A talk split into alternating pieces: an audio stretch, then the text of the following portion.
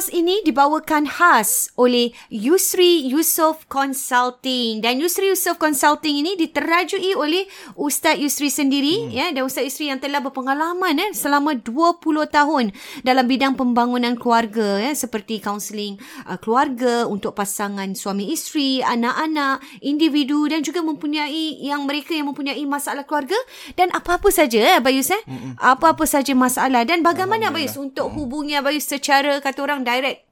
Uh, untuk mungkin maklumat lebih lanjut, uh-huh. uh, para pendengar boleh hubungi saya melalui website yusriyusof.com atau www.yusriyusof.com yusri y u s r i y u s o f f.com uh, di mana di situ para peserta, para pendengar boleh melihat uh, butirannya lebih lanjut apakah uh, cara kaunseling tersebut dilakukan dilaksanakan mm-hmm. uh, perkhidmatan yang saya uh, kendalikan insyaallah atau anda boleh uh, WhatsApp sahaja eh WhatsApp sahaja saya melalui nombor 8949 4642 8949 4642 Yusri Yusof, Yusof Consulting. Consulting.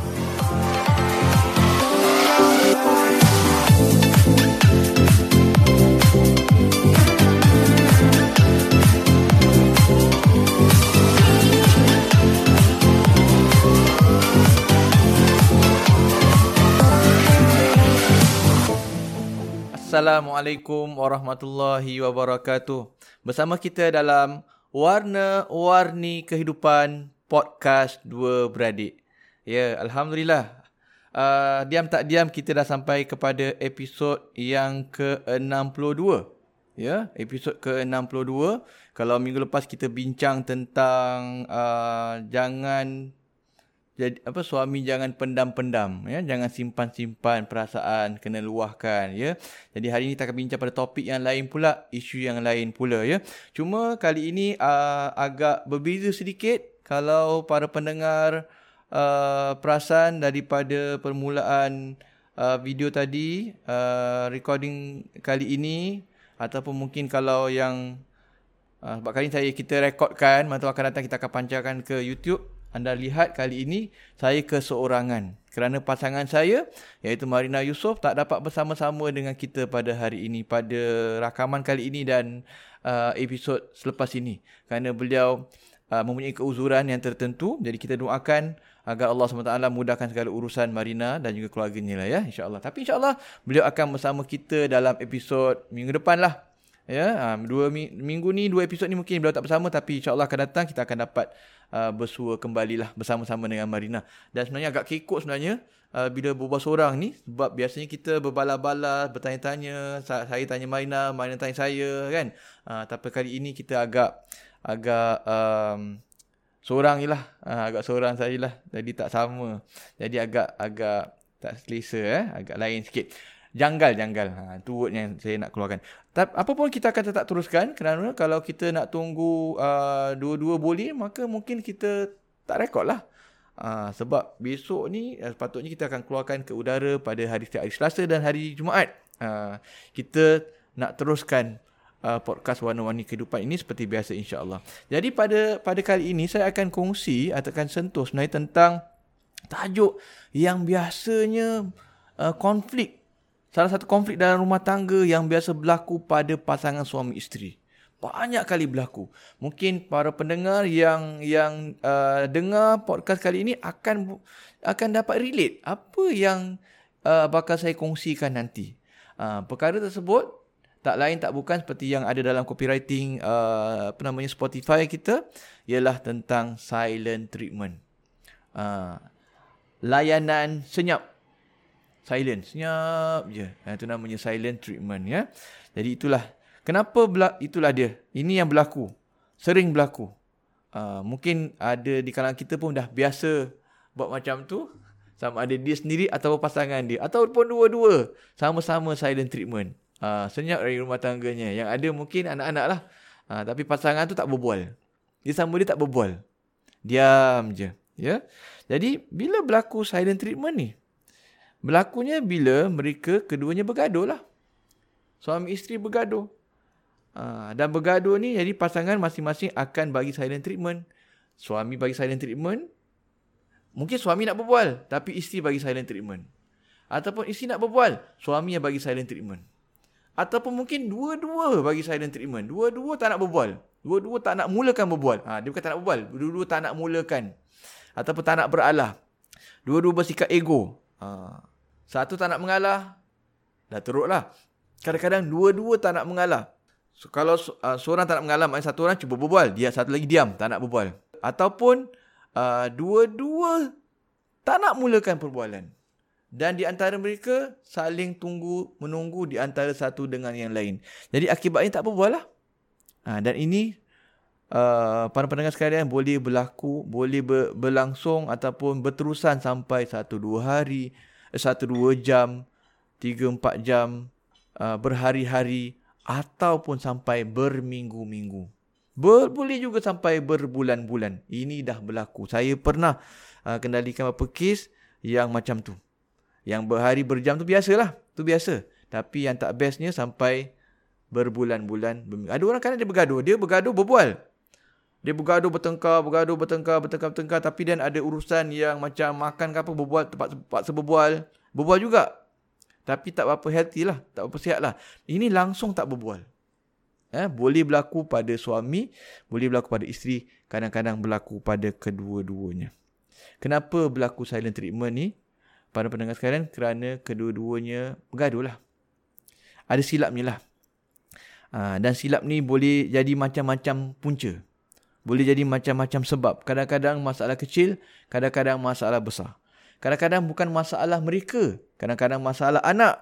Tapi mungkin satu orang tak setuju dengan cara yang satu orang melayan anak pun jadi gaduh, pun jadi sampai merajuk. Ha, dan juga kadang-kadang juga berpunca daripada diri sendiri keluarga, anak-anak dan kadang-kadang daripada keluarga pihak pasangan. Keluarga kita ataupun keluarga pasangan. Ya, sebab keluarga dia punya pasal atau keluarga kita punya pasal, kita suami isteri bergaduh. Bergaduh satu hal, silent treatment. Jadi itu cara itu yang maknanya seorang senyap je. Eh, mereka uh, tak berbual lama. Ber, berhari-hari, berjam-jam, berhari-hari, berminggu-minggu dan kadang-kala berbulan-bulan. Tapi cuma saya nak ingatkan, kadang-kadang silent treatment ni kadang-kadang bagus juga. Ada masanya kena kadang-kadang memang uh, patut silent treatment lah. Kadang-kadang. Yang saya kata tak patut ni, bila macam masalahnya macam sebenarnya boleh diselesaikan. Masalahnya boleh, maknanya marah-marah lah. Marah lah setengah jam ke satu jam ke dua jam ke tiga jam ke setengah hari ke. Tapi lepas tu berbual lah. Jangan lama-lama lah. Kan? Ha, dah okey lah tu. Bukan tak boleh marah. Boleh. Tapi jangan sampai berhari-hari lah. Jangan sampai berjam-jam lah. Jangan sampai berminggu-minggu lah. Berbulan-bulan lah. Sekejap je sudah lah. Setengah hari dah lama dah tu. Cukup lah silent treatment setengah hari. Lepas tu berbual lah. Ha, ya. Cuma kadang-kadang ada masanya. Kadang memang patutlah silent treatment. Nama sikit. Sebab kadang-kadang masalah besar. Konflik besar. Contohnya katakanlah pasangan kita curang pasangan kita ada lelaki lain berkedudukan ada hubungan luar nikah dengan orang lain pastinya marahlah mana boleh marah sekejap mesti marah lama. Itu kita boleh faham lah tapi itu pun kalau mereka nak berbaik-baik semula nak bagi peluang dia terpaksa cari jalan. Tu kita ada bincang pada tajuk tentang curang.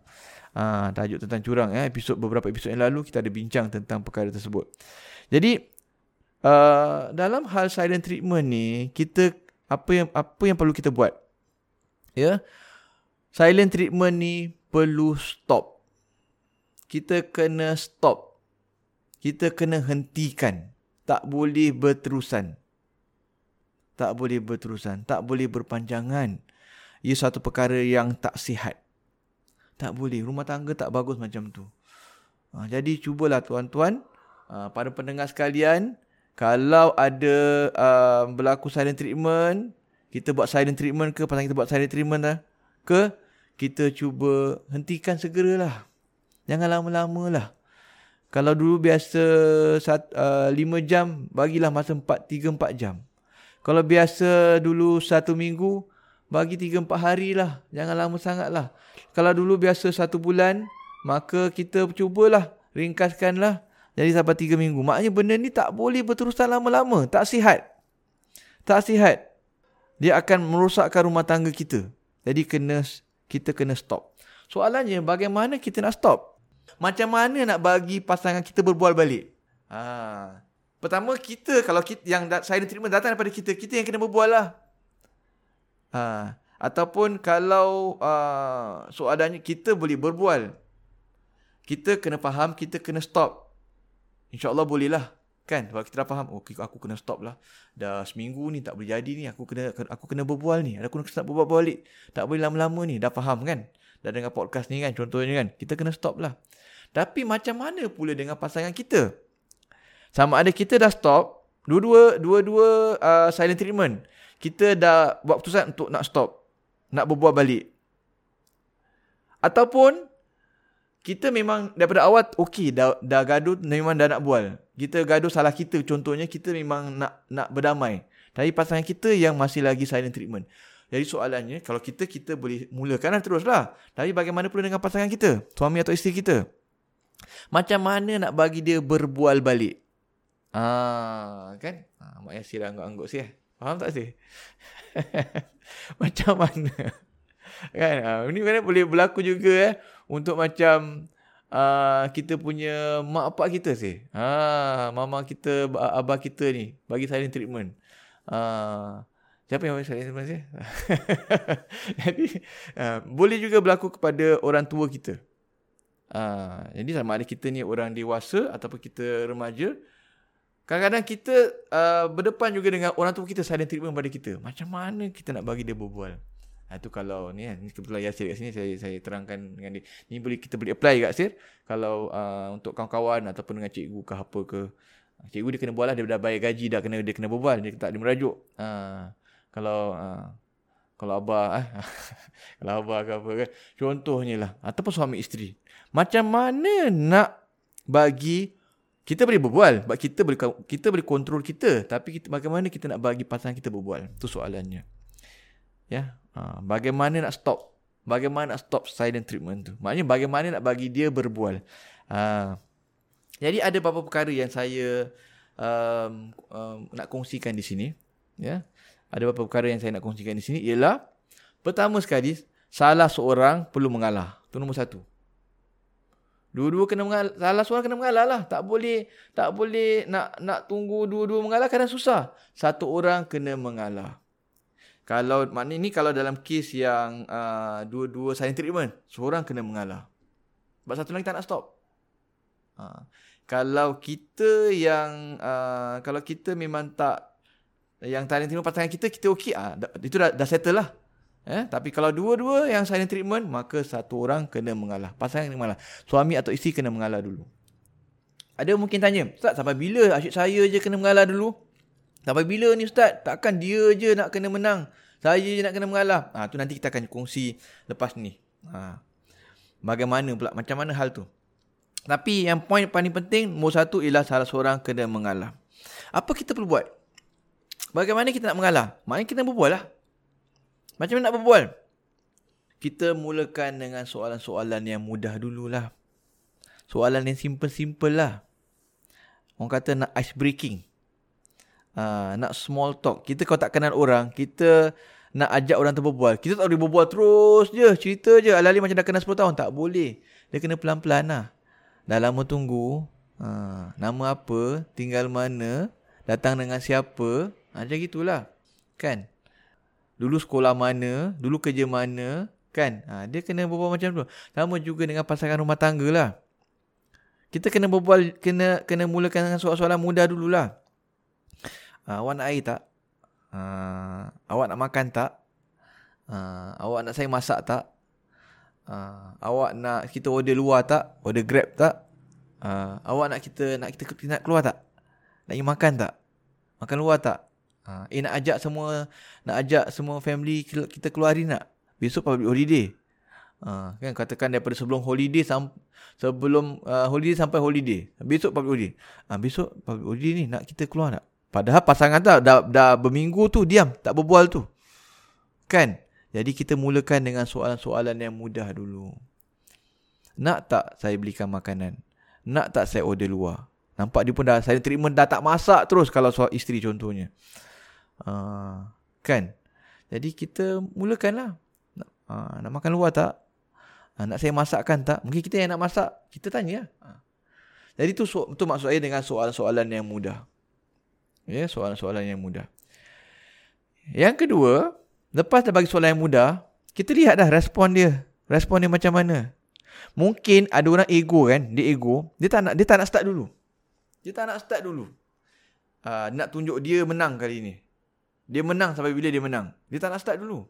Dia nak tunggu kita ajak dia berbual.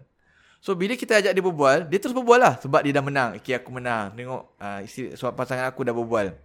Ada macam tu. Ada kadang tak kita dah berbual pun dia daripada awal memang dia memang silent treatment dengan kita. Dia memang tak akan dia tak akan uh, orang kata dia tak akan terus jadi okey. Ya. Jadi cuma kita lihat apa responnya. Jawab tak? Ha, jawab tak? Jadi kadang-kadang jawab. Tapi jawabnya ringkas. Ada yang macam jawab terus kan? Ha, tu settle lah. Tapi kadang jawab ringkas. Ha, makan. Ha, tak nak ah. Ha, awak makan je lah. Awak keluarlah. Awak keluar dululah. Saya nak duduk rumah lah. Awak bawa lah anak-anak. Ha, ataupun dia kata, ah, boleh jugalah. Ha, order lah awak nak order. Ha, kalau nak order, kan? Dia kata nak order kan? Nak order apa? Ha, kan boleh tanya soalan lagi. Nak ajak berbual lagi. Nak order apa ya? Awak nak makan apa ya? Ha, nasi apa mi, uh, mihun goreng lah. Ha, kuih goreng lah. Kuih sup lah. Nasi mandi lah. Nasi biryani lah apa. Ha, dah nampak? Daripada nak makan, yes, dia nak makan. Kemudian nak makan apa? Berbual lagi. Jadi tak apalah. Okey lah tu. Dah okey lah tu. Ha, pandangan saya dah okey dah. Kita dah ajak dia berbual. Walaupun jawab, ya. Saya nak makan. Kemudian nak makan apa? Nak masak apa? Ha, kalau nak keluar, nak keluar tak? Ha, boleh lah. Nak pergi mana? Suka hati awak lah. Ha, okay, saya pergi uh, saya pergi mall eh. Ha, boleh lah. Jadilah tu. Itu maknanya itu permulaan. Anda tak boleh expect, tak boleh macam harapkan terus berbual macam dah lancar macam tu tak boleh. Benda ni dah berminggu, dah berjam-jam, dah berbulan-bulan kadang-kala. Jadi mesti ada starting small stock. Uh, mesti ada small thing. Benda-benda kecil dulu. Uh, dah itu dah kira sebagai satu kemajuan. InsyaAllah nanti jadi makin makin lama makin elok lah. Ya. Sebab dah lama tak berbual kan. Hari ini dah ada sepatah dua patah dah. Dah sepatah dua kata dah. Ah, dah sepatah dua kata. InsyaAllah malam makin okey. Besok makin okey. Lusa makin okey. Dan minggu depan makin okey. Mungkin akhirnya lepas tu berbual macam biasa. Boleh. Ya. Uh, jadi uh, dalam hal ini nak tanya soalan ni ataupun nak ajak berbual. Anda perlu kreatif tau. Perlu ada inisiatif. Ha. Perlu ada inisiatif. Kadang-kadang nak cakap pasal kita ni, kita bergaduh ni suami isteri ni. Tak jalan. Kan? Tak jalan. Anda perlu kreatif. Anda perlu gunakan isu-isu lain. Kadang-kadang kita boleh gunakan apa tau? Kita boleh gunakan pasal anak kita. Ha. Kadang-kadang kita boleh gunakan keluarga kita. Kadang-kadang kita boleh gunakan keluarga dia. Nampak? Kita boleh kena kreatif. Ha, contohnya kita nak berpasal kita ni tak, tak boleh. Dah gaduh. Kita berpasal anak kita lah. Eh, besok anak kita result tau keluar tau. Kita nak nak macam mana eh? Nak pergi sama-sama tak? Ha, kan? Ataupun anak kita nak masuk sekolah. Eh, anak kita ni besok ni nak kena interview ni sekolah ni. Contohnya. Nak sekolah mana eh? Contoh. Ha, ke, boleh gunakan macam tu. Eh, besok ni uh, keluarga... Uh, gunakan, keluarga, gunakan, gunakan keluarga sebelah dia pula. Eh, besok keluarga awak uh, ada majlis kan? So macam mana eh? Nak pergi tak? Uh, eh kan nak pergi tak? Uh, uh, macam mana kita nak keluar apa eh? Sebab mesti kena pergi sama-sama. Kalau pergi uh, katakan memang kita free kan weekend contohnya orang tahu kita tak kerja kan jadi lain pula. Uh, so kita boleh gunakan keluarga. Eh besok um, apa namanya uh, keluarga awak ada jemputan kan? Pukul berapa start eh? Uh, awak ni tak ingat ke? Kan pukul 10 pagi. Ah, jadilah, dah berbual lah tu. Nampak? Kita gunakan keluarga dia. Atau eh, besok nak pergi ziarah rumah mak awak? Uh, eh, besok nak pergi ziarah rumah bapak awak? Kan? Uh, kita gunakan keluarga dia. Jadi, dia boleh, uh, takkan tak nak? Uh, boleh lah. Boleh lah. Kita pergilah. Jadi dia tu. So anda kena kreatif. Kadang-kadang ataupun anda guna keluarga awak. Eh besok. Biasanya. Dia tahu hari Kamis ke hari Selasa ke apa ke. Biasa pergi rumah mak kita. Ataupun hari Sabtu ke weekend pergi rumah mak kita. Kita tanya eh uh, besok pergi rumah mak saya. Macam mana awak nak ikut tak? Oh, Okey lah. Sebab apa kadang-kadang kita ni gaduh dengan dengan dia. Kita gaduh dengan dia tapi kita uh, apa namanya? Dia dengan mak kita, dengan keluarga kita okey je. Tak ada masalah. Tak gaduh-gaduh pun. Ya. Uh, jadi kita boleh gunakan kena kreatif, boleh gunakan anak, boleh gunakan keluarga sendiri sendiri ataupun keluarga pasangan kita. Ya. Itu semua untuk nak membuatkan nak bagi pasangan kita berbual. Tak kisah walaupun jawapannya ringkas tapi itulah satu titik permulaan. Ha, dia dah berbual. Okey lah tu. Dah bagus lah tu. InsyaAllah can be better lah. Ha, malam makin bagus. Besok makin bagus. Lusa makin bagus. Ha, dia nak kena nak kena breaking the ice tu. Ha, nak pecahkan ice tu. Tembok tu. Tembok penghalang tu kena pecahkan dulu. Boleh. Dan lepas itu pasangan uh, jangan dah okey eh, ni kalau dah okey eh. Bila dah baik-baik eh, dah macam dah lepas minggu, dah 3 4 hari dah baik balik dah. Dah macam in apa nama kata in talking terms. Uh, dah berbual balik dah. Ya, dah berbual balik dah. Apa kita kena buat? Jangan lupa seperti kita bincangkan dalam episod yang ke uh, episod yang ke-61 kan kita ada bincang tentang tentang jangan simpan-simpan kan, jangan pendam-pendam perasaan. Jadi bila dah berbaik-baik jangan lupa settlekan masalah yang anda bergaduh tu. Ha, settlekan. Yalah minggu lepas saya silap saya lah. Saya sepatutnya tak buat macam tu. Ha, InsyaAllah. Ha, sebenarnya saya nak beritahu awak lah masalah saya sebenarnya hari tu. Saya marah-marah sebab gini gini gini. Awak tanya saya tak jawab. Sebenarnya dia macam ni. Ha, tak maaf lah. Ha, jadi jangan lupa settlekan masalah. Dia kena, ah itulah awak. Awak selalu gitu. Tak apalah. Dah berbual dah. Dah okey tu. Ya. Tu bila dah berbaik-baik jangan lupa settlekan masalah yang lalu ya. Ha. Dan juga balik pada soalan yang sebelum tadi kan. Ha, tak boleh ha, kau ustaz, asyik saya je mengalah. Kan bila time bila time silent treatment mesti yang nak kena mengalah suami. Mesti nak kena mengalah suami ataupun mesti nak mengalah isteri. Isteri je kena mengalah. Suami je kena mengalah. Macam mana ustaz? Ingat Ya, tidak boleh seorang sahaja yang mengalah sepanjang masa. Kadang-kadang kita, kadang-kadang dia. Kadang-kadang dia, kadang-kadang kita yang kena start dulu. Kenapa?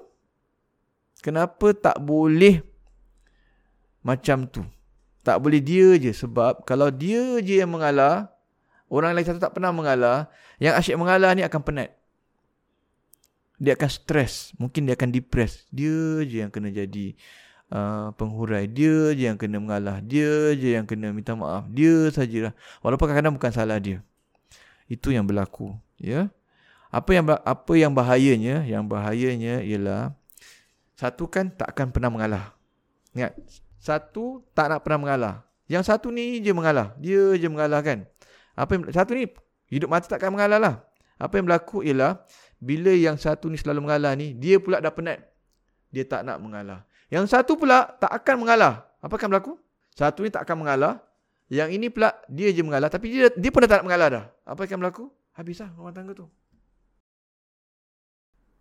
Jadi kalau berlaku macam tu susah. Eh? Ha, maknanya benda yang macam mengalah tak boleh kita je lah mengalah. Kena salah seorangnya mengalah. Tak boleh yang si A saja mengalah. B saja tak mengalah. A saja mengalah. Yang pasangan kita tak nak mengalah tak boleh macam tu. Dan kalau yang ada kadang-kadang tu kalau dua mengalah. Tapi kalau macam yang um, satu je memang dia akhirnya akan berbual tapi makan masa. Ada orang macam tu. Dia macam uh, dia mesti dua minggu, tiga minggu. Yang satu orang ni sentiasa okey. Jadi yang selalu punca, yang selalu buat punca silent treatment tu, yang orang yang silent treatment tu, uh, dia kena kurangkan lah masanya. Jangan lama-lama. Macam saya katakan tadi kan. Kalau tiga bulan, jadikanlah dua bulan. Lepas dua bulan, jadikanlah satu bulan. Lepas satu bulan, jadikanlah tiga minggu. Yang silent treatment tiga minggu, kurangkanlah. Jangan sampai tiga minggu lah. Dua minggu cukup lah. Yang dua minggu, jadikan satu minggu lah. Yang lima hari, jadikan empat hari lah. Empat hari, jadi dua hari, jadi satu hari lah. Yang satu hari, jadi tinggal tiga empat jam lah. Yang setengah hari, jadikan tak sampai setengah hari lah. Berbuah lah. Eh, pasangan-pasangan semua kena berbual. Jangan silent treatment lama-lama tak bagus. Sebab ini kadang siapa? Kita ikut siapa tu nak silent treatment lama-lama? Siapa? Kalau ingat, kalau masalah besar tu kita faham. Uh, kan macam kecurangan sebagainya faham lah. Kan mana orang boleh terus baik macam itu kan? Geram kan? Ini dah dah kadang-kadang sampai bercerai berai. Uh, tapi ni kalau masalah-masalah yang tak tak berat sangat, jangan jadikan sampai berhari-hari lah. Uh, jangan singkatkan lah. Uh, sebab siapa yang siapa yang nak suka kita silent treatment lama-lama nak jadi bagi gaduh, nak bagi bercerai berai siapa? Syaitan lah. Syaitan ni dia suka umatnya bercerai-berai. Dia suka kita bergaduh-gaduh. Tak aman damai dia suka. Jadi jangan ikutkan sangat hati kita, perasaan kita. Cubalah berbaik-baik semula. Apatah lagi kalau pasangan dah start nak berbaik-baik. Anda pun kena respon lah. Ya. Jadi dalam rumah tangga ni pola tolak ansur. Tak boleh kita saja yang tolak ansur. Tak boleh pasangan saja tolak ansur. Kita pun kena tolak ansur juga. Barulah rukun. Barulah aman damai. Jadi saya rasa sampai uh, di situ saja podcast kita kali ini. Kita berjumpa pada episod yang akan datang.